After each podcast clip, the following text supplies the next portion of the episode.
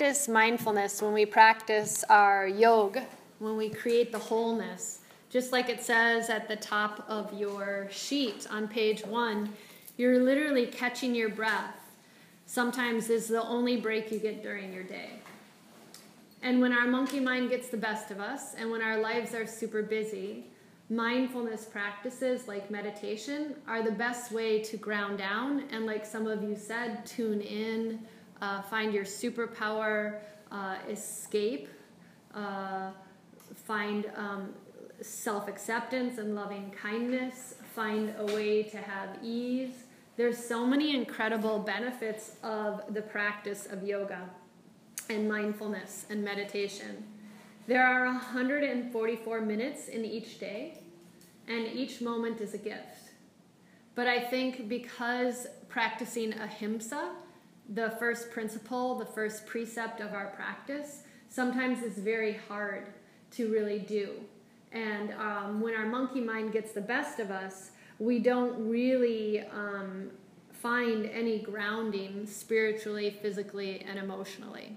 So, our meditation practice, which I like to call putting your tush to the kush, is a really, really important part, especially as a yoga teacher, to have as a part of your discipline and your practice and your lifestyle, because it really allows you to be whole.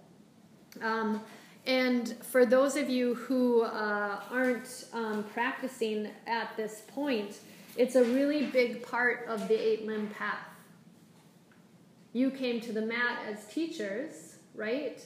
Because you uh, want to be able to study and share the wisdom practice of yoga with everyone you come in contact with. So you came to the mat as a student and found something that felt really good, right? And that's why you want to be this teacher to share the wisdom and to share the lineage and the history and the philosophy, not just the physical postures. So the eight limb path of yoga goes from the gross, the external stuff, into the internal practice, the physical, the mindfulness practice. So we have the four limbs that are kind of like the yamas, the niyamas, the asana, the pranayama. But then we go into the full fledged superpowers of the practice where you start doing the pratyahara, the dharana, the dhyana, and the samadhi, where you're really grounding down into the single pointed focus of mindfulness, where you transcend all space and time. And I think a lot of people forget that yoga isn't about the physical movements, it's about the breath, it's about diving deep. And it's about opening up the lines of communication so that we can find and attain liberation. So we can get rid of pain and suffering, so we can get rid of the, um, the stuff that are obstacles in our life, so that we can open up to harmony and ease. Doesn't that make you just want to smile? Be like, oh my gosh, I should be meditating all day long, right? A lot of times, um, people um, think that there's like myths to the practice, like, oh, I need to have a robe to meditate, or oh, I need to be in a specific place to meditate, or um, I need to sit in lotus, but I have really bad knees, so I can't sit in a chair, so I can't meditate, right? But truly, it's not about sitting still, because there's things like walking meditation that we'll discuss today. It's not about wearing a certain outfit it's not even about the fact that like my mind is so busy I can't can't clear my mind so I can't meditate period that's it you know and you just kind of throw in the towel but your mind is always thinking how can you calm the waves of your thoughts how can you calm the kind of high highs and low lows and begin to find center through your mindfulness practice that's the ultimate goal is to anchor yourself in your truth and just be present with your breath with no judgment. That sounds good, right? Mm-hmm. And that's what you learn when you're doing your physical practice, when you're doing your asanas. You're sitting on the platform of the breath and you're allowing yourself to focus on harmonizing through movement.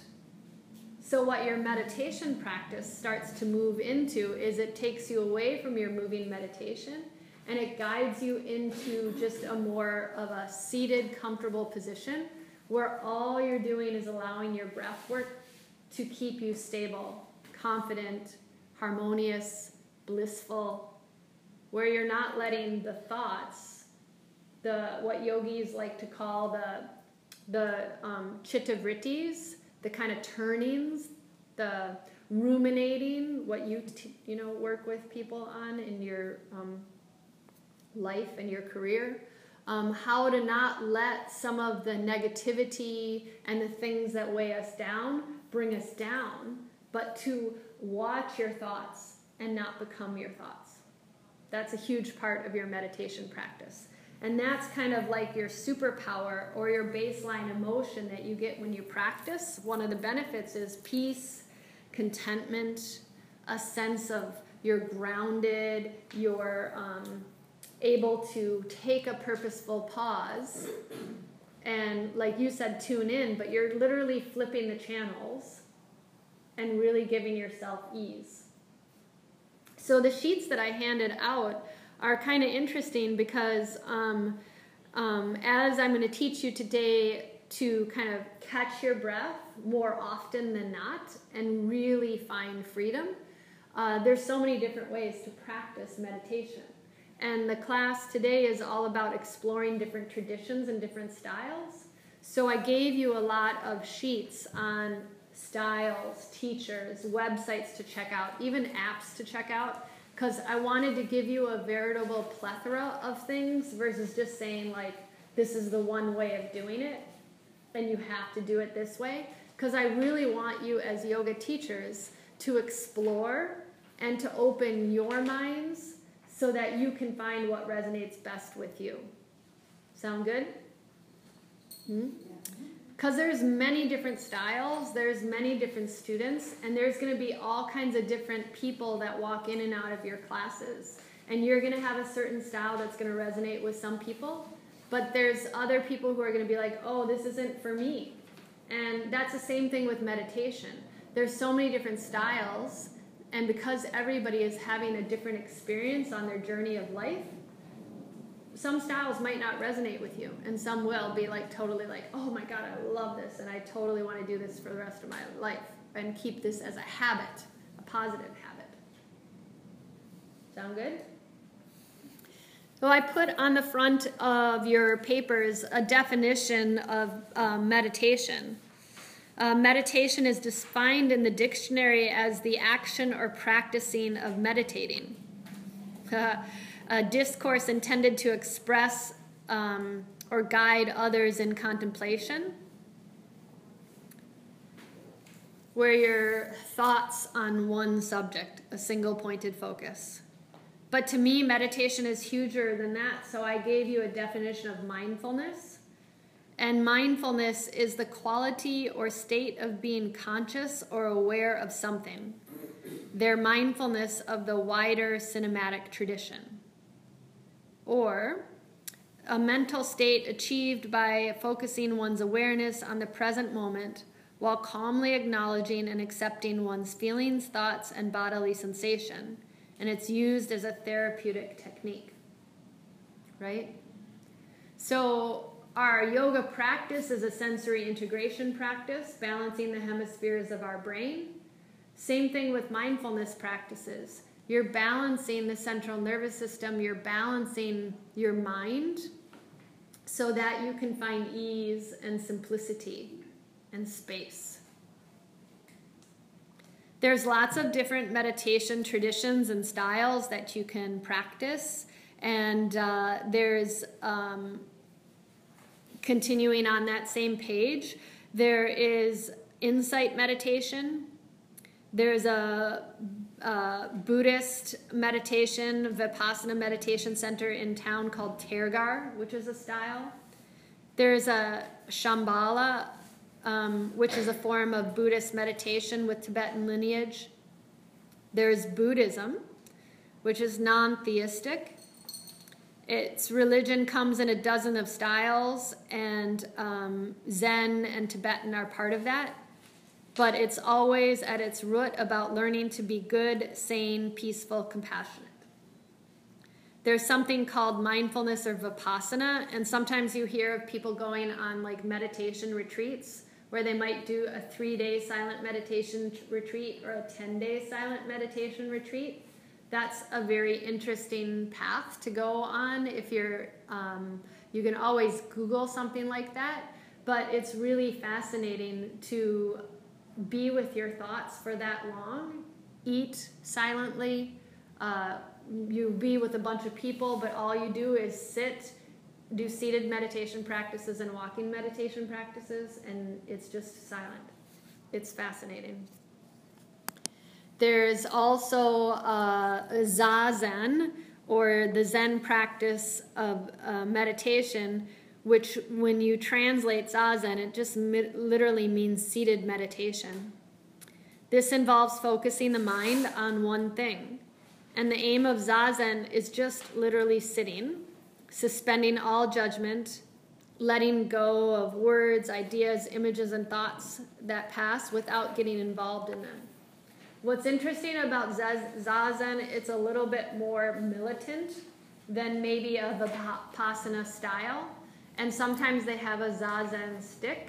So if you fall asleep, they might hit you with it, which is kind of interesting. The teacher, the monk, goes around and does that. Um, one of the first ways that they teach you zazen is to sit so you're facing a wall and you sit in your lotus position or you sit in hero's pose with a block. That's why I have you all have a block. We're going to try different seated positions. But they, um, if you fall asleep, you're only a foot away from the wall. So if your head starts to bob or you fall asleep, you hit the wall and that wakes you up. I the funny thing is I don't make this shit up. this is true. The, one of them, which is fascinating, that kind of goes through all of the different disciplines and practices, is the idea of metta or loving kindness. And metta is a Pali word that literally, and this is on page two, is translated and it means loving kindness. And as yoga teachers, a huge part of our practice is metta. That's it. We're offering loving kindness and compassion, or the idea of ahimsa, to others.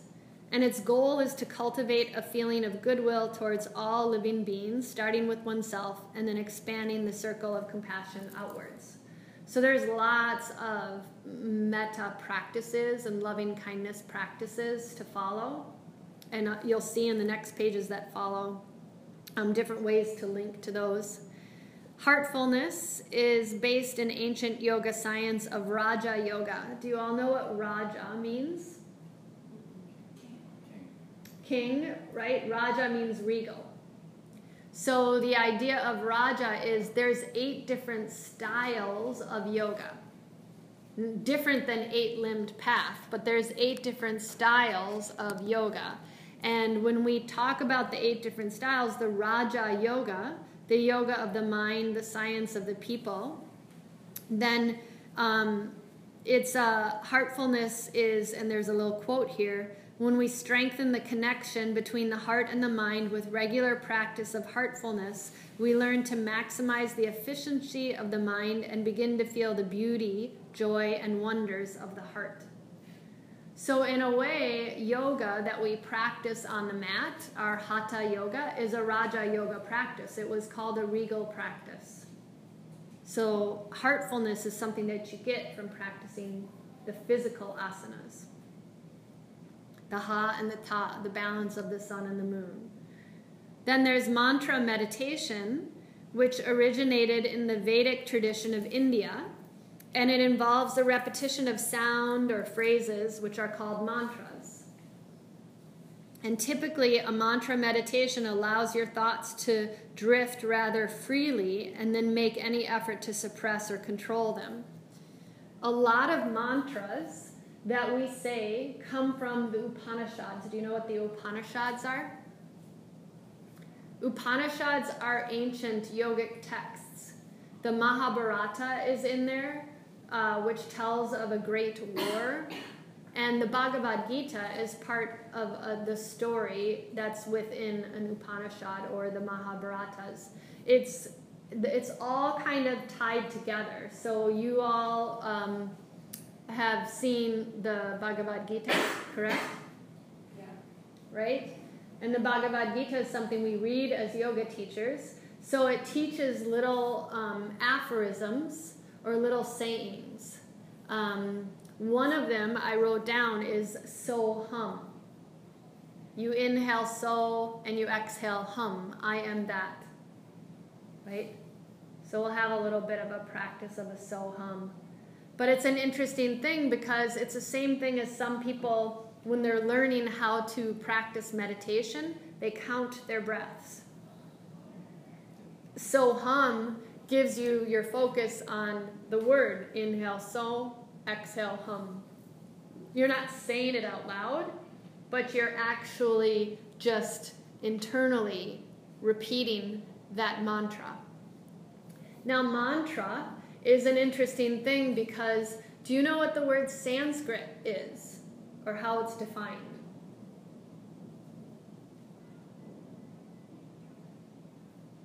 You're just like, oh, well, that's how we fucking name yoga poses in Sanskrit, right? No. Sanskrit actually means to polish, which is really interesting because as a yoga teacher, we don't practice as we teach, right? We're polishing our bodies just by saying the Sanskrit words. So, as a yoga teacher, a lot of people just start using English words, but I highly recommend you start learning Sanskrit and start studying deeper Sanskrit things like mantras because there's a power to saying it energetically along the central nervous system and your neurological pathways because the tone of it has an effect on your systems. What is a mantra that you know of that you say in yoga?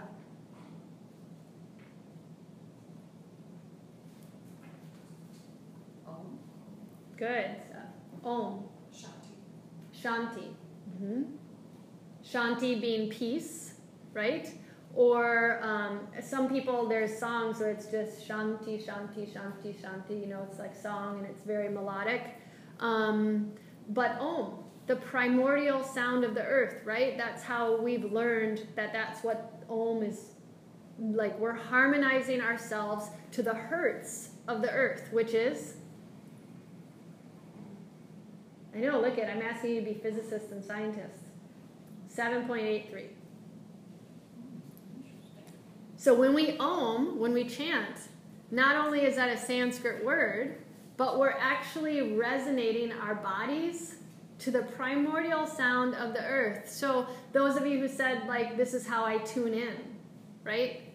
You have a radio station sometimes you just get lost in the thoughts. You get lost in like, I want to be like that person, or how come that happened to me, or oh shit, I forgot to eat, or you know, like all these different things that start to happen, or like you get angry because that person cut you off in traffic, or you know, your mind gets stuck on something that you get caught up as you pacify yourself watching TV, you know, or you get caught up in the words in a book.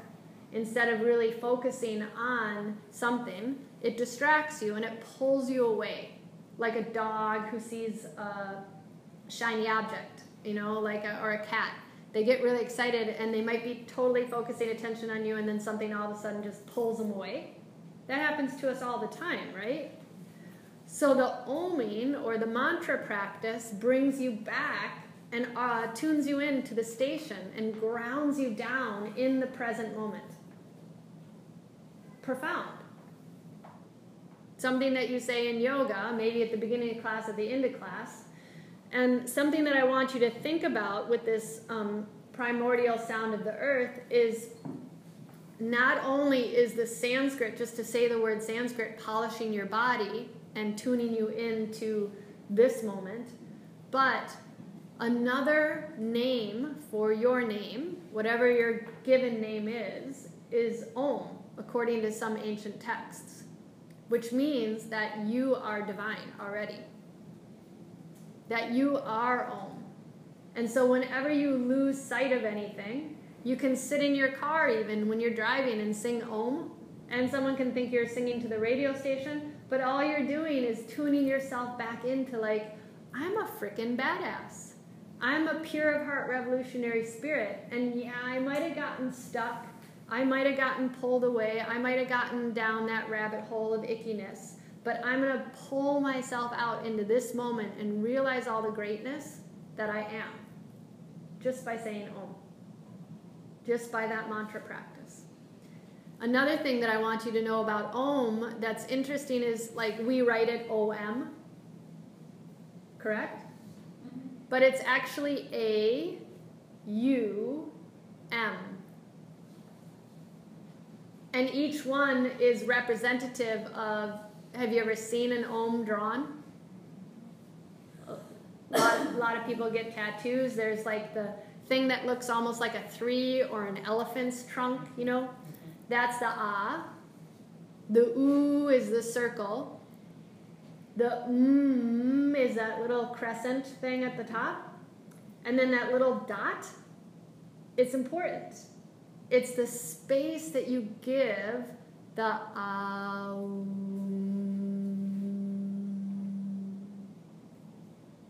to kind of hang out and linger. And that's that little bindi, that bindu, where you transcend all space and time and you take yourself to something greater so you don't get caught or bogged down in the quagmires of like your um, insecurities or the negativity or the shoulda, coulda, wouldas. But it really allows the breath to move up into something greater, to bring you up and out into something greater. Cool, huh? What's another thing that's a mantra that you do all the time without even calling it a mantra?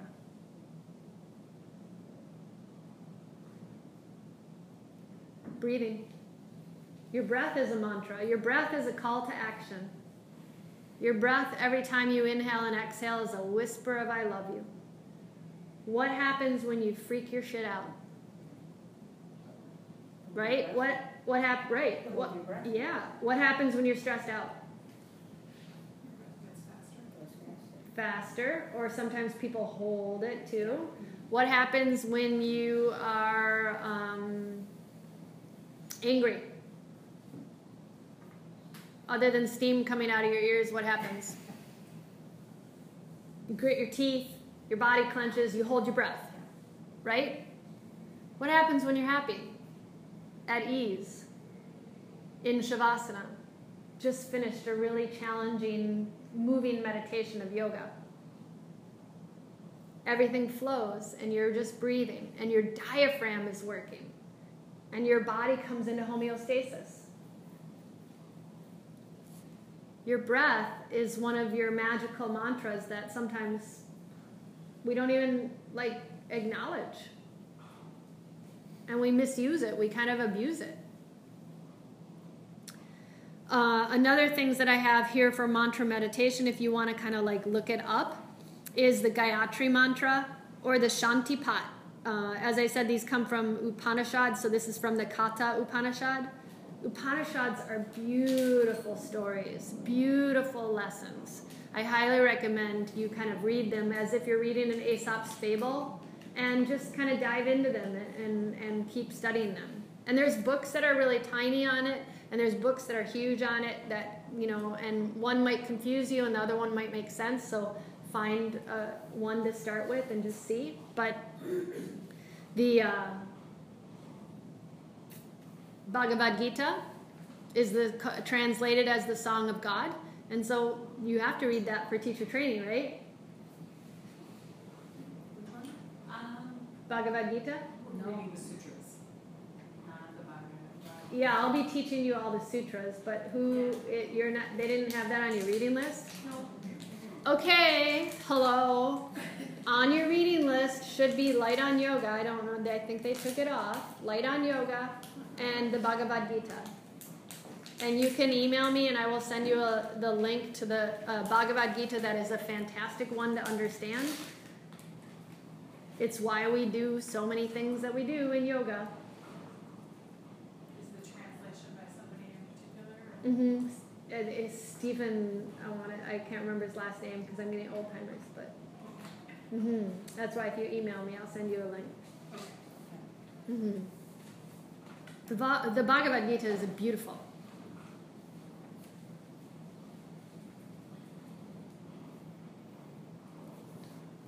Uh, another thing I put on there for mantra meditation is the Ashtanga practice, the opening and closing chant and invocation.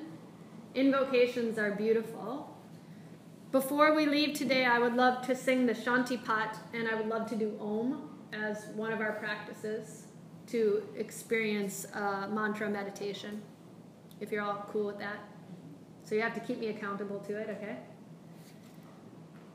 Um, Another thing here on your list is transcendental meditation, and this is, um, as I say, it, Oprah, Hugh Jackman, Jerry Seinfeld, a lot of celebrities do this kind of meditation. And the goal of transcendental meditation is to transcend thought and reach a state of deep, deep brainwave coherence. That's the goal of every meditation. So it's just a different style. And um, on the list of um, meditation centers in Minneapolis, I listed all of these different places so that you can find them. Uh, there's also like religious things. Sometimes um, there uh, uh, Christians, Catholicism. There's lots of um, religious schools of thought that kind of freak out and think that yoga is um, uh, because it's a Hindu, comes from a Hindu and Eastern philosophy. They think it might be, excuse me if I'm offending anybody, the devil's work. So that's really important to know that there are, for your particular faith, ways of doing meditation. Hmm? And it's um, for people who are really religious, it's a structured attempt to become aware of and reflect on the reflections of God in a way that's comfortable for them, but it's still mindful meditation. Same thing, there's also yoga um, for specifically religious groups because it makes them feel more comfortable following yoga in their tradition and saying their philosophies and stuff like that. And once again, there's no right, there's no wrong. You just have to do what resonates with you and find your path. Right? Then we also have moving meditations, which I actually um, taught uh, a tech on that um, for all of you. But it's uh, yoga is a moving meditation. Uh, um, uh, it's flowing with breath. Qigong, Tai Chi, more holistic systems of coordinating body posture and movement. Um, tai Chi is like almost like a Chinese martial art. And all of these things of moving meditations have a really good health benefit. There's a walking meditation. So I would like to do a walking meditation today too. So we've got the Shantipat, the Om, and a walking meditation I'd like you to try. There's um, breath ratios. So breathing practices are huge ways to practice meditation. Uh, and breathing sensations not just just having specific breath ratios but to breathe sensations and have it be like a yoga nidra or a chakra class where you're actually specifically focusing your breath on specific chakras that's kind of cool uh, then I gave you a sheet on page three of famous meditation teachers that you might want to read their books. And I literally could have written 20 pages of good meditation teachers who have books. But I highly recommend that you kind of go through that list and maybe even Google it uh, different people's names and see if something resonates with you. There's a guy named Dan Harris on this list. He's actually teaching and has become very famous because um, he's like kind of like a Wall Streety kind of business Forbes Fortune 500 kind of dude. And he's wrote a book on mindfulness and he even has like Congress and Senate meditating. Um, but it's more for business people. You know, at Google they meditate, and there's a famous meditation instructor there, you know, who's got a whole special name for himself and has written books and different practices. Um, Jon Kabat-Zinn has a program called Mindfulness Based Stress Reduction that is all, um, uh, it's MBSR, but that's a um, great book the, that he wrote called The Full Catastrophe Living, which is fantastic. And I highly recommend you take like MBSR. You can take it at the Center for Spirituality and Healing. There's lots of different places you can take it on. Uh, but if you read the book, you can get a good understanding of it. It's a great way. They're using it um, um, to heal people who are suffering um, from uh, dis-ease and chronic uh, health issues. They teach it to people at the VA. I mean, it's amazing to see the benefits from it. Uh, obviously, the Dalai Lama, um, a famous uh, yogi, Pema Chodron, uh, not yogi, sorry, but a famous um, Tibetan woman, Pema Chodron. Um, I've studied with Roshi Joan Halifax. She's another really well known Buddhist um, monk and uh, very well um, uh, published. She's got great stuff, and there's something that she runs that like famous people like Jane Fonda have given money to create this place called the Upaya Zen Center. And you can get Dana, D A N A, you can get literally like scholarships or donations to be able to go there and study and meditate and learn with them. It's very cool. You just have to like balance it out and work in the kitchens and different things like that. I did that once, but you're in Santa Fe and every moment is different because the light is so beautiful. So that would be like, it could be like a meditation retreat. Uh, um, Thich Nhat Hanh, very, very famous uh, yogi, and, and, not yogi, but very famous um, meditation teacher and uh, amazing human being. He has something called the Plum Village. I think it's in like France. But there's lots of good things um, online from him. Uh, Deepak Chopra, someone you've heard his name, Jack Kornfield, um, Sharon Salzberg. I mean, the list goes on and on and on and on. Uh, even Eckhart Tolle, I think of that how you pronounce it, but he's considered to be a meditation or mindfulness teacher. There's lots of people. Um, my friend Michael Stone, who just passed away um, at 42, which is really sad, but he's a really well known, um, well published uh, mindfulness and Buddhist meditation teacher. Uh, I highly recommend looking at his iTunes podcasts. Really, really brilliant young man who died way too soon before his time. Links to meditation centers in Minneapolis is the next thing. Uh, it goes from um, different communities to uh, Buddhist to Zen to uh, uh, um, transcendental meditation places. And they're all really great ways to find um, con- the contemplative arts. So I don't want you to feel that one size fits all, just like yoga. There's so many different styles of yoga. There's so many different styles of meditation. We can take a breath and send love and light to whatever's going on out there. Um, the internet is a great resource, and so I also gave you um, online information for meditations. Um, there's some great schools and great famous organizations on the next page Kripalu, Omega, and Naropa. Some of those are universities, some of those are just retreat places where you can not only go study, but they have online things. So I gave you a bunch of stuff for online. That doesn't mean you have to pay money, they're free, right? And there's famous people who are initiating new ones like every day. So Mia, um, and then in turn, they're initiating apps. Obviously, Super Stretch is a mindfulness program and a top health and wellness app, Super Stretch Yoga. But I gave you a list of other ones. Insight Timer. Those of you who do meditate and want to join a community and want to have meditations and want to have different ways to uh, be accountable, you literally, it's an app that times you. It's beautiful, and then you can um, log different things. You can do visualizations. You can do sound bath. You can do um, uh, uh, just a body scan, like a yoga nidra. You can do uh, waves in the ocean, but you can pick different kinds of meditations to try. You can join inside of the app meditation communities.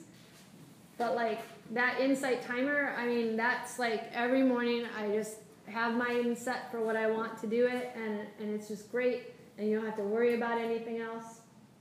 And just this plug and go. So I highly recommend you get that as an app. Um, there's also the Headspace app, Happify, Joyable, um, uh, Om, Vana, um, Smiling Mind. I'm telling you, there are so many cool things out there. We live in a, um, a virtual digital world. Join. It's amazing. I know people who've gotten married because they've met on Insight Timer from different countries, but you can show where you live. You know, you can join different groups and then you can talk to people if you want to. Cute little messages that say thank you for meditating with me. Mm-hmm. From people? Yeah, I mean, you just, yeah, they'll Mhm. just send you a little notification, thanks for meditating. So cool. It's really fun. Mm-hmm. It's pretty fantastic. Then your next page that you have is the benefits of meditation. Boy, meditation is pretty amazing. Um, it allows you to practice something without overwhelming you. It allows you to do something and enjoy and not stress because there is no right way to meditate. You're just breathing. So I gave a list um, of some of the benefits that meditation has proven to be effective in supporting. Um, it helps people who are healthy or people who are suffering from different things like routine stress or clinical issues. Right? So it helps people with dis- disorders that um, might be in, or include anxiety, depression, insomnia, cancer, and chronic pain especially with that MBSR, there's tons of cool research now showing how the benefits are so incredible. But you can dial down the chaos of life in your monkey mind simply by being present, and then in turn, you get your superpowers of zooming in, which gives you focus, zooming out, which gives you perspective, taking that purposeful pause in your day to change the channel allows you to find, and then I bullet pointed a bunch of stuff success, well being, connectedness, empathy, um, better relationships. You're using your brain more because you're finding more creativity and space for memory. When you breathe, did you know your body uses over 20% of the oxygen that goes through it for your, just your brain? So if you breathe deeper and find a really cathartic diaphragmatic breath, you're going to get smarter. Just because you're offering more nutrition and more oxygen to your brain. Uh, your immune system gets um, it boosted and your immune function gets better. Um, it decreases pain and inflammation, so it helps your health. Uh, stress and anxiety meditation mitigates the effects of fight or flight response, decreasing the production of stress hormones such as cortisol and adrenaline. That's huge. If you can get your amygdala to stop firing or a student's amygdala to stop firing and put you into a state of fight or flight or get you out of the animal brain and put you into a state of bliss because serotonin is moving through your body that happy hormone and all the other hormones that you get like people will like drink wine or have chocolate or have turkey on thanksgiving and it gives you tryptophan. That same thing happens just by practicing meditation. That's freaking cool. That you don't need to take a pill or to self-medicate to find ease in your life but you can actually create serotonin and create more connections and a more integrated whole person just by practicing meditation. Um, in turn, it um, that efficient oxygen use from the body that I was telling you about, it helps you to increase the production of the anti-aging hormone DHEA. That's cool, right? I'm an old. I am old.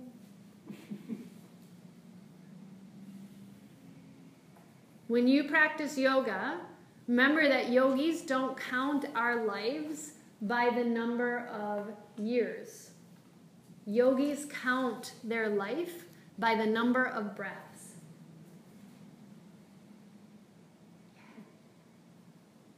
Because we're producing this awesome anti-aging hormone, DHEA. Look at, I know people who buy creams that are like freaking 300 bucks and they have like ground up like crystals and diamonds and stones and like, I don't know, I saw some weird one on the internet the other day that had like some animal semen in it. You know, it's like? Like, ew. Seriously, I don't, I mean, you can't make this up. And it's like, I would so much rather like meditate to get that DHEA than put someone's splooge on my face. Oh, unless I actually initi- initiate that relationship, no. right? It's true. Yeah. Seriously. But it has you, sl- yoga helps you to sleep better, um, and or, or the um, meditation practices help you sleep better. And they give you an, a greater understanding of your intuitive powers. So improves the ability to concentrate um, the intuitive powers that we get when we practice yoga, you'll study with me when we talk about the Yoga Sutras, book three and four. But you start to get, because you're a siddha, you're a superhero, you start to get these incredible superpowers. And what happens is it allows you to really be present to your intuition. So we have how many senses? right? So we have five senses like touch, taste, smell, all of that good stuff. But when you practice yoga, you start to get this higher state of consciousness, right? This higher, more intuitive thing where you might know someone's going to walk into the room before they walk into the room, you know, or you might know that something's going to happen because you intuitively can like feel it, you can sense it, right? You know, as easy as like, oh, someone's going to call me today, you just know it before you pick up the phone. But that kind of stuff starts happening more often when you really tune in to your essence, to your divine power. That's meditation. That's one of the superpowers you get simply from meditating and breathing. Um, your happiness. A lot of people who are suffering from depression or a lot of stress in our culture, you get happier, which is great to teach kids, right? because we're already overtaxing them and overpowering them with so much stuff to do. It's the same stuff that happens um, with adults. So if we started people at a really young age on this path, it would be a pretty cool place. That radical kindness, that radical compassion that um, meditation offers you. It boosts your social life because you feel more connected to others. Do you know what yogis call a community?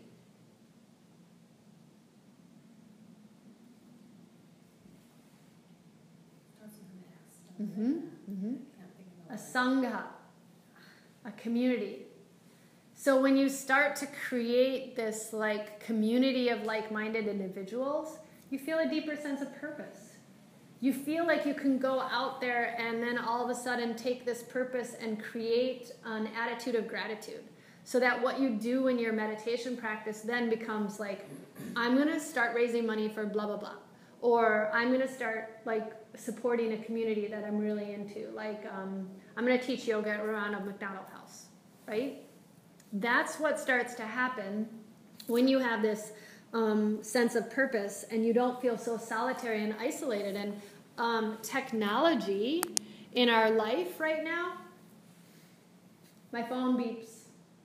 my uh, uh, on my arm, you know, because it's now a watch.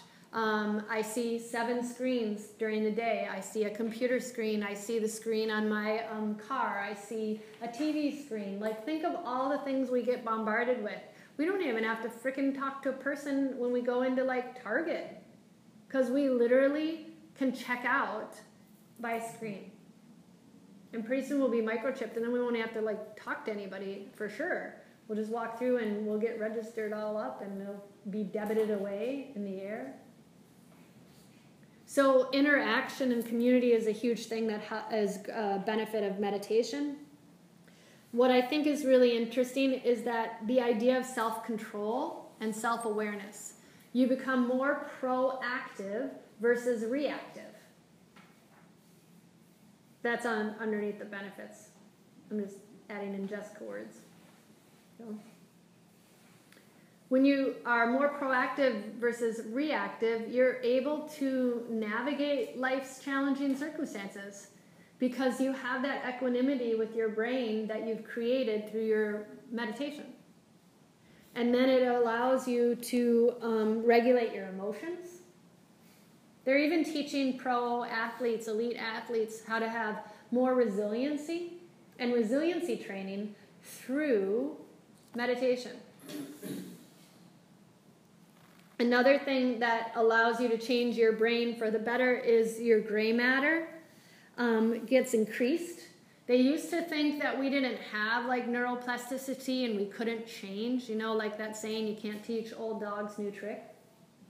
Well, some people can't, so don't try to do that. It'll be like knocking your head on concrete. But um, there is the ability to change if you want to, right? If you work at it human beings are incredible. We're, we're resourceful. We have the ability to transform. We have the ability to evolve. In yoga, we have the ability to rewrite our autobiography. So, physically, neurologically, we can change. But we have to do the hard work. And meditation is a huge part of the practice.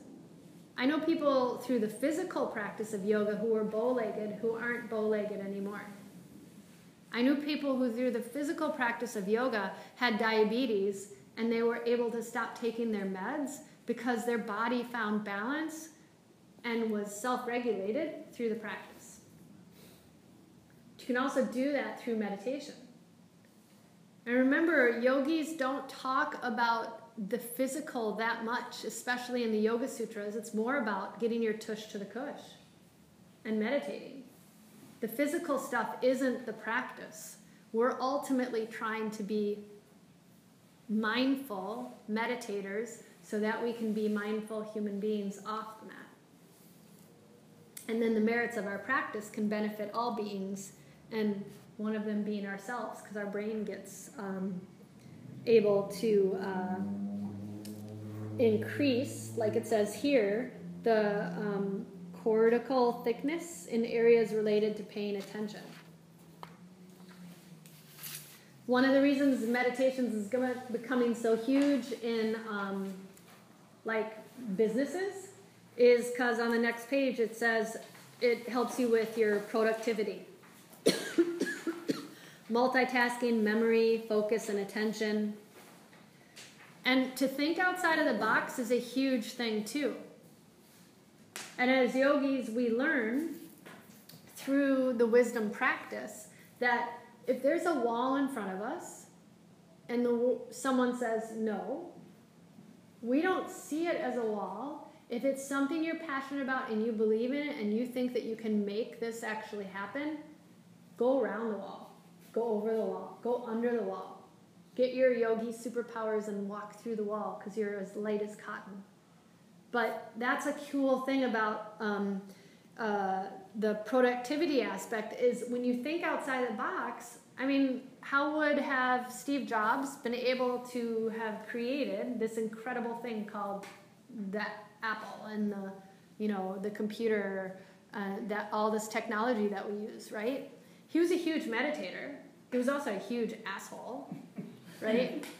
but his meditation practice allowed him to really do creative, amazing things.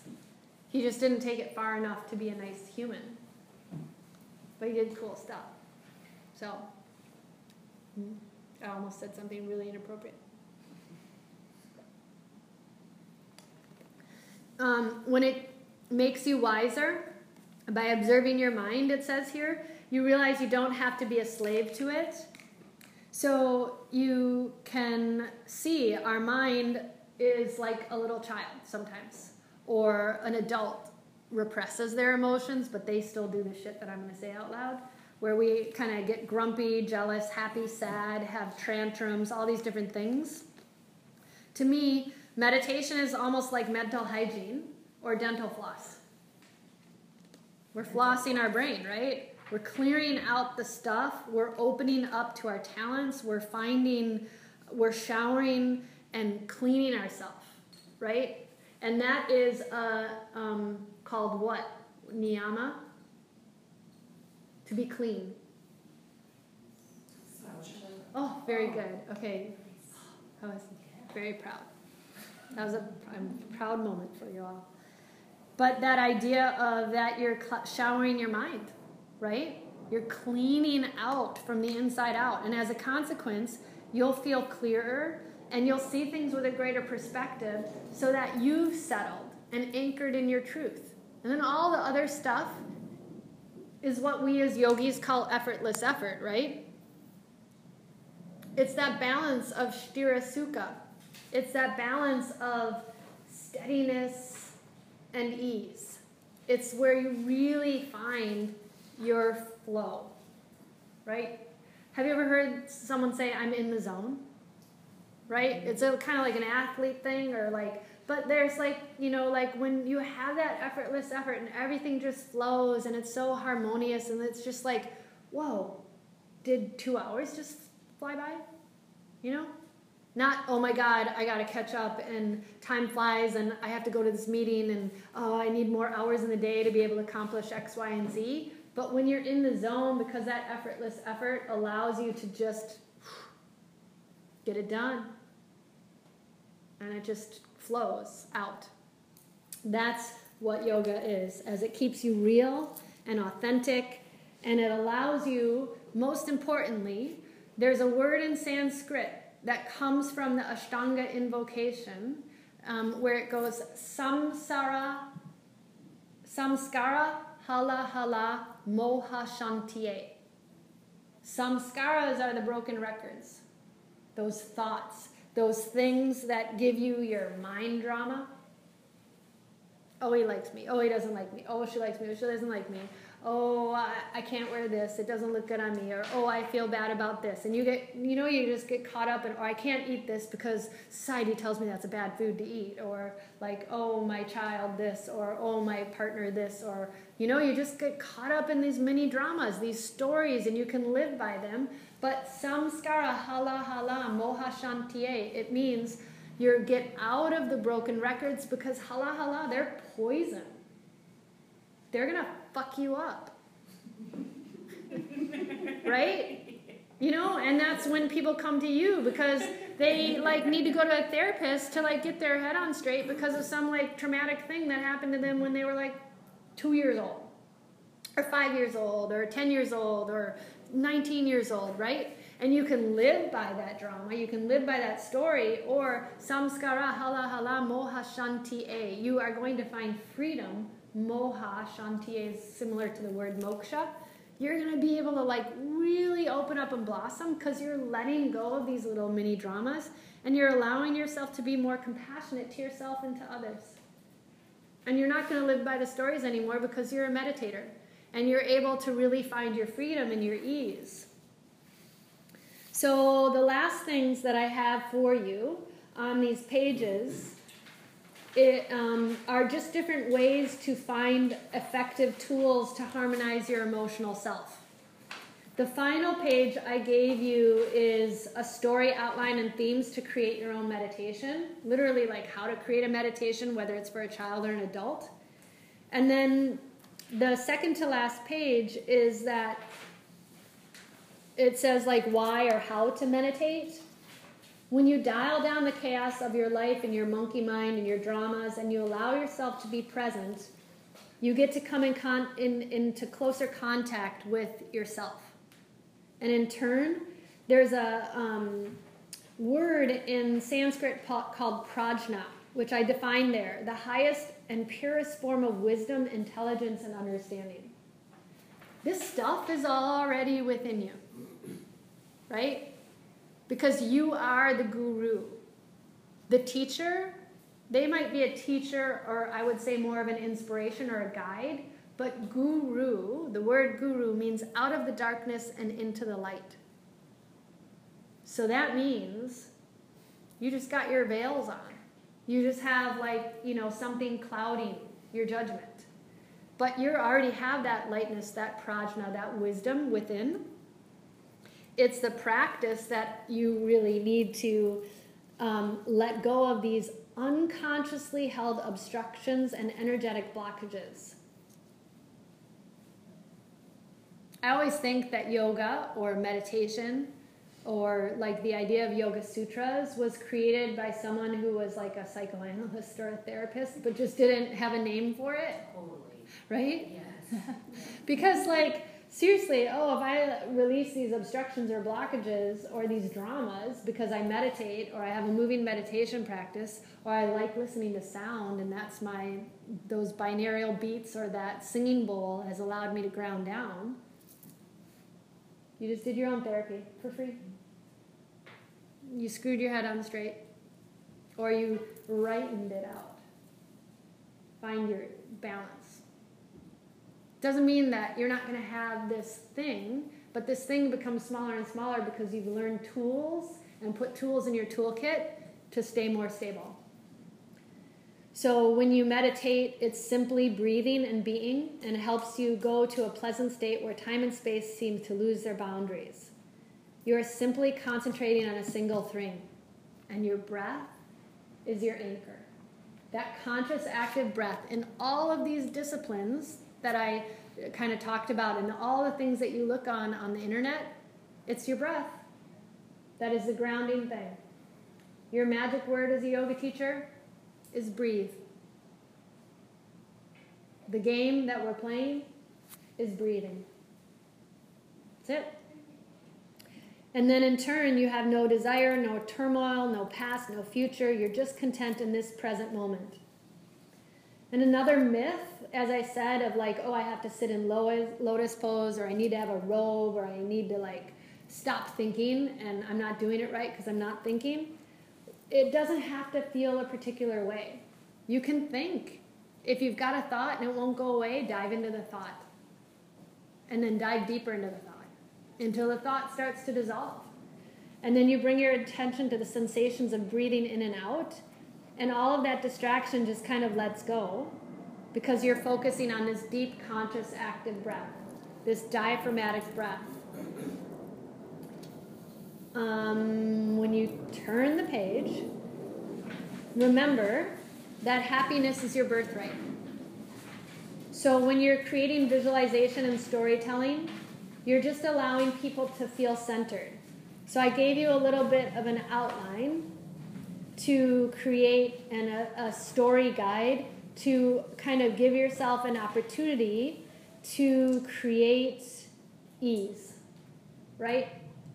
To allow positivity to enter your brain without overwhelming and making it someone feel that they aren't capable. So you can follow a script like that or kind of change the script to what you want it to be.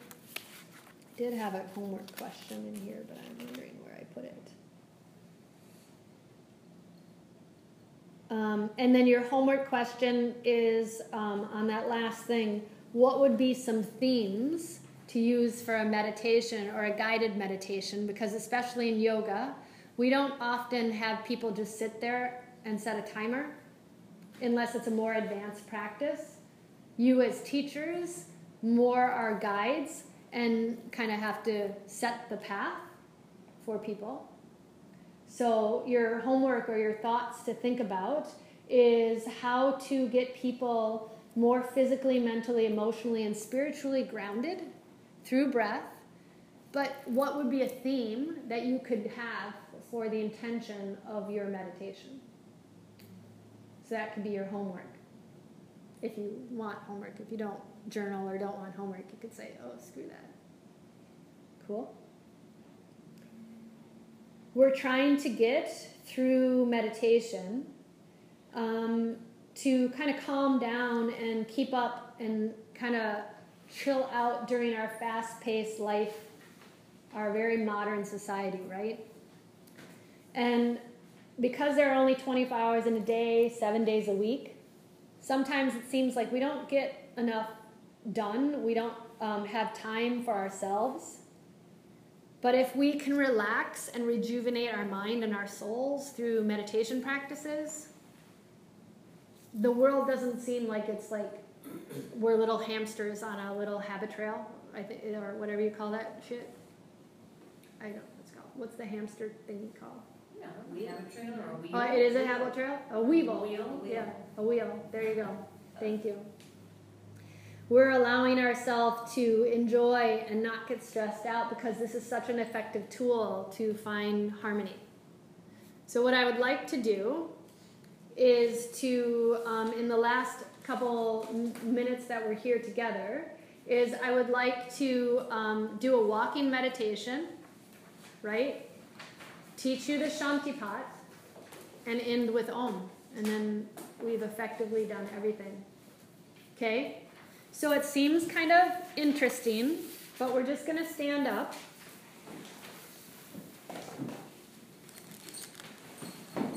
And just to make this more effective, and sometimes when we do walking meditations, like if you go to a meditation center in town, like a Tergar or Common Grounds or something like that, they'll do a walking meditation. They just let everybody go in whatever direction they want to.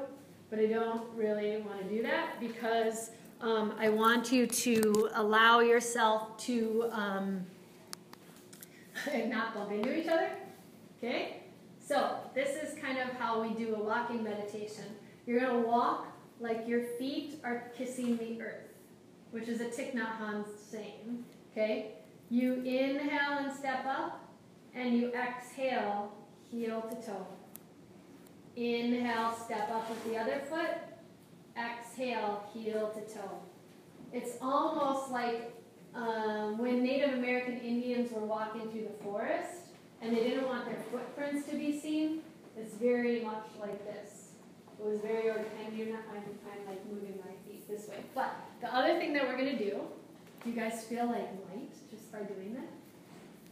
Okay, you're going to take and bring your hands on top of each other. So you can have the masculine hand on top or the feminine hand on top. It just depends on what you would like to do. And then you touch your thumbs together. So this is a mudra and you place your hand right below the belly button so that your elbows are kind of near your ribs and your shoulders are back. So we're in a mindful space. Yeah? All right. As we breathe, we're going to walk in a circle so that we don't hit in each other. So we have our circle, just turn to your right. And then begin.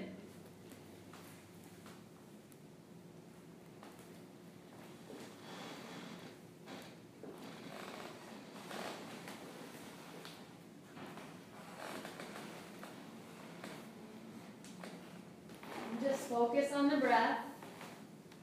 Your heart is open. And you're creating space. Inhale, your foot goes up. Exhale, your foot slowly lands heel to toe. Find the resiliency of the practice. And for the next minute, we're not going to do this for long. We're just going to breathe.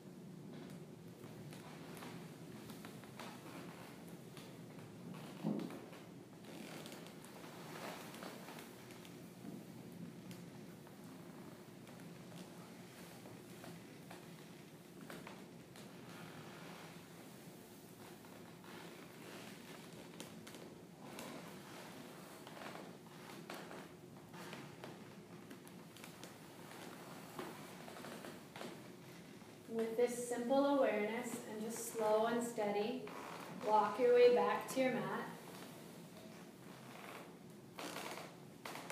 I might have exaggerated my steps when I showed them to you, but you're just walking normal.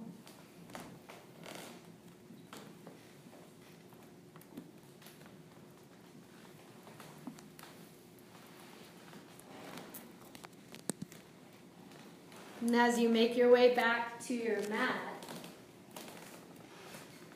we're going to slowly and confidently grab onto your block.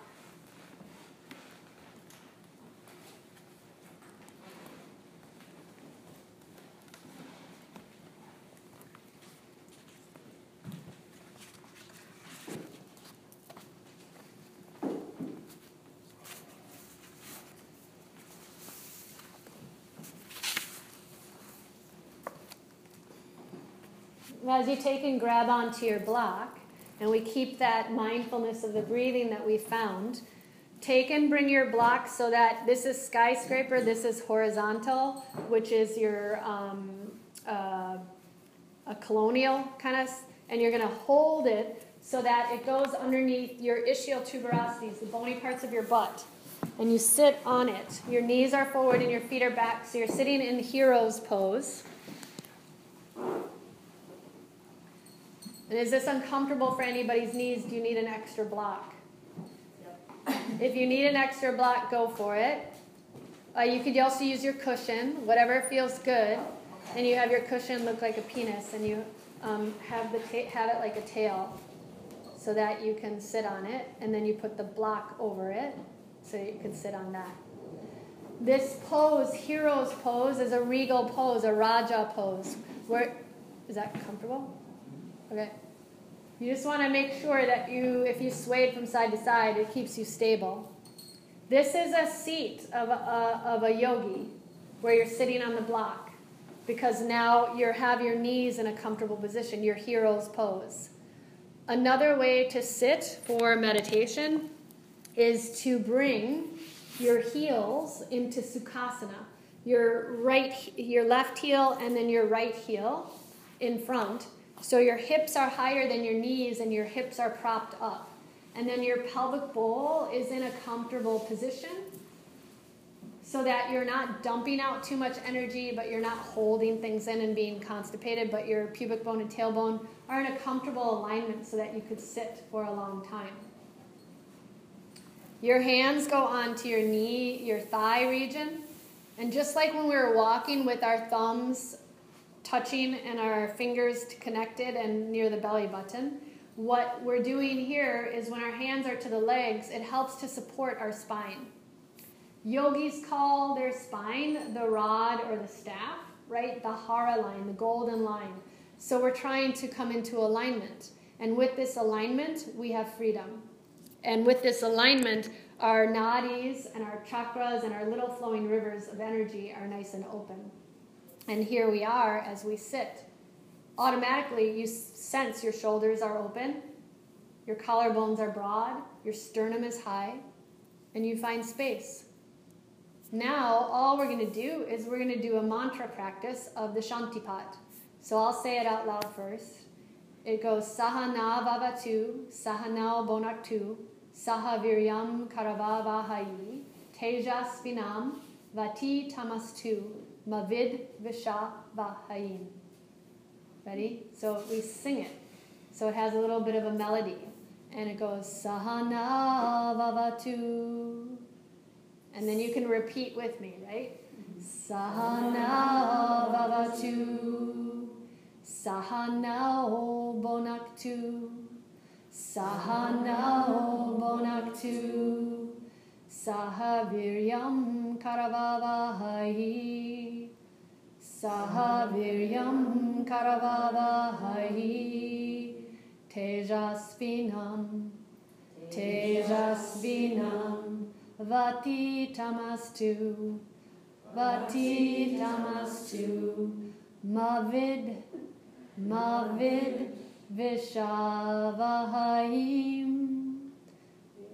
Shavaim. Om. Shanti, Shanti, Shanti. Shanti, Shanti, Shanti. Om.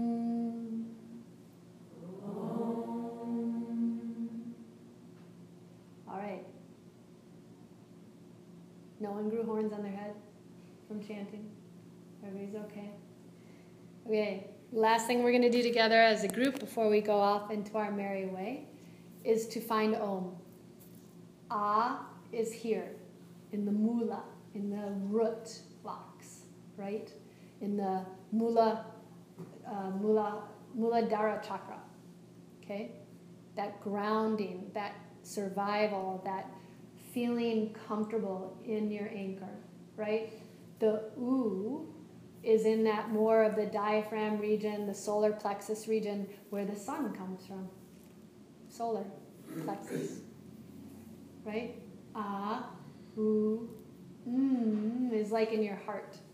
And it's like that Campbell's soup, mm good, where you really like let it happen. yeah. And then the space after is where everything rises and it hits the ag, agna, uh, ajna chakra, right? Um, and it hits in the space between third eyes where everything lights up and creates the thousand petal lotus flower. Mm. Ah, mm. Oh, I, lo- I forgot one. Ah, mm. No, I did it again. I really am hungry. Sorry. So I'm thinking Campbell's soup, right? Campbell's soup. Okay. Ah, oo, mm. And then you create space. And like incense, that's also that idea of burning off. So you're burning off the obstacles, the energetic blockages, so that you can reside in your authenticity. If you want to, you can find your Jnana Mudra, thumb and index finger touching. If you want to, and you just let your palms face down, it's like you're circulating energy through you. If your palms face up, you're drawing in what your body needs at that moment. Yeah? Awesome. I'll try it again. Ah, ooh, mm. Okay. Uh, another thing, if you would like to, which has an energetic effect on your body, is after you do that, take your tongue and touch it to the top of your mouth. And just sit within the calm abiding. So we'll do it three times, and after that third time, we'll let ourselves really feel it. Are you ready? So let all the air out, feeling ease and compassion. Inhale, breathe in. And all together. Ah.